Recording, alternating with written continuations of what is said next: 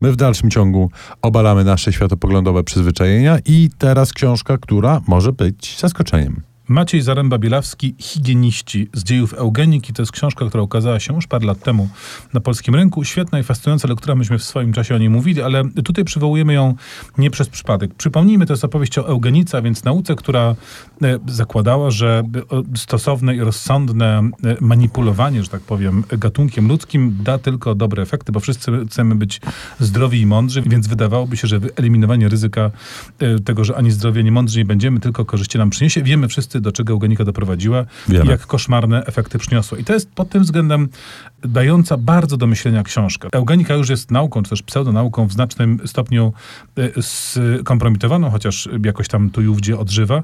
Niemniej to, co wynika z tej książki w nieco głębszym planie, to to, że bardzo słuszne, racjonalne, rozsądne argumenty i punkt wyjścia, który wydaje się być absolutnie uzasadniony i, i logiczny, może doprowadzić na kompletnie wypaczone manowce. Czyli rzeczywiście ta, to zagrożenie wypaczeniem e, straszliwym może przyjść ze strony, której się zupełnie nie spodziewamy.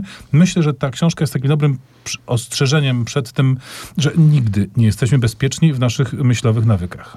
Kolejna książka to też ostrzeżenie i to takie ostrzeżenie totalne. Antropolog David Greber napisał książkę pod wszystko mówiącym tytuł, tytułem Dług. Ale na okładce jest bardzo duża kwota jeszcze. Tak, bo to jest dług, jaki my mamy e, dziś. Natomiast nie o teraźniejszości jest ta książka tylko i wyłącznie, ale podtytuł sugeruje to zresztą. Pierwsze 5000 lat, czyli jest to historia długu, który Greber udowadnia i to przekonująco, że wbrew temu, co my myślimy, to nie pieniądz, nie barter były pierwsze, tylko właśnie kredyty i zapożyczanie się. Pieniądz pojawił się dużo później. Natomiast nie dość, że ta historia opowiadana przez ekonomistów jest opowiadana na ich modłę, e, a nie zgodnie z faktami, no to Greber też opowiada o tym, z czym ten system oparty na długu się wiąże i dlaczego jest niebezpieczny. Niebezpieczny jest z wielu e, powodów, ale takim podstawowym jest oczywiście ta e, konieczność i przymus wiecznego postępu i rozwoju, co w skończonym świecie może się skończyć tylko i wyłącznie katastrofą. Czyli ten, kto zrobił wielki wybuch, prawdopodobnie zrobił go na kredyt.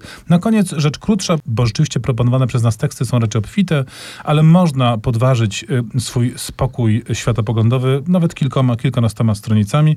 I tak czyni Jorge Luis Borges w niejednym opowiadaniu, ale szczególnie chyba w pamiętliwym Funesie, którego znaleźć można w wznowionych niedawno fikcjach. Przypomnijmy, pamiętliwy Funes to człowiek, który ulega wypadkowi pod wpływem uszkodzenia mózgu postrzega rzeczywistość w każdym najdrobniejszym szczególe, w jakim ona istnieje, przez co w ogóle nie jest w stanie funkcjonować, nie jest w stanie zgeneralizować sobie tego, co widzi, przez co Borges ilustruje nie przez niego oczywiście odkrytą, bo starą filozoficzną tezę, że jeśli wydaje nam się, że wiemy, jak świat działa i w tym świecie się możemy poruszać, to tylko dlatego, że go nie rozumiemy. I nasz umysł po prostu oszukuje nas, e, mamiąc pewnymi uproszczeniami. Niepokojąca, a zarazem bardzo kusząca wizja.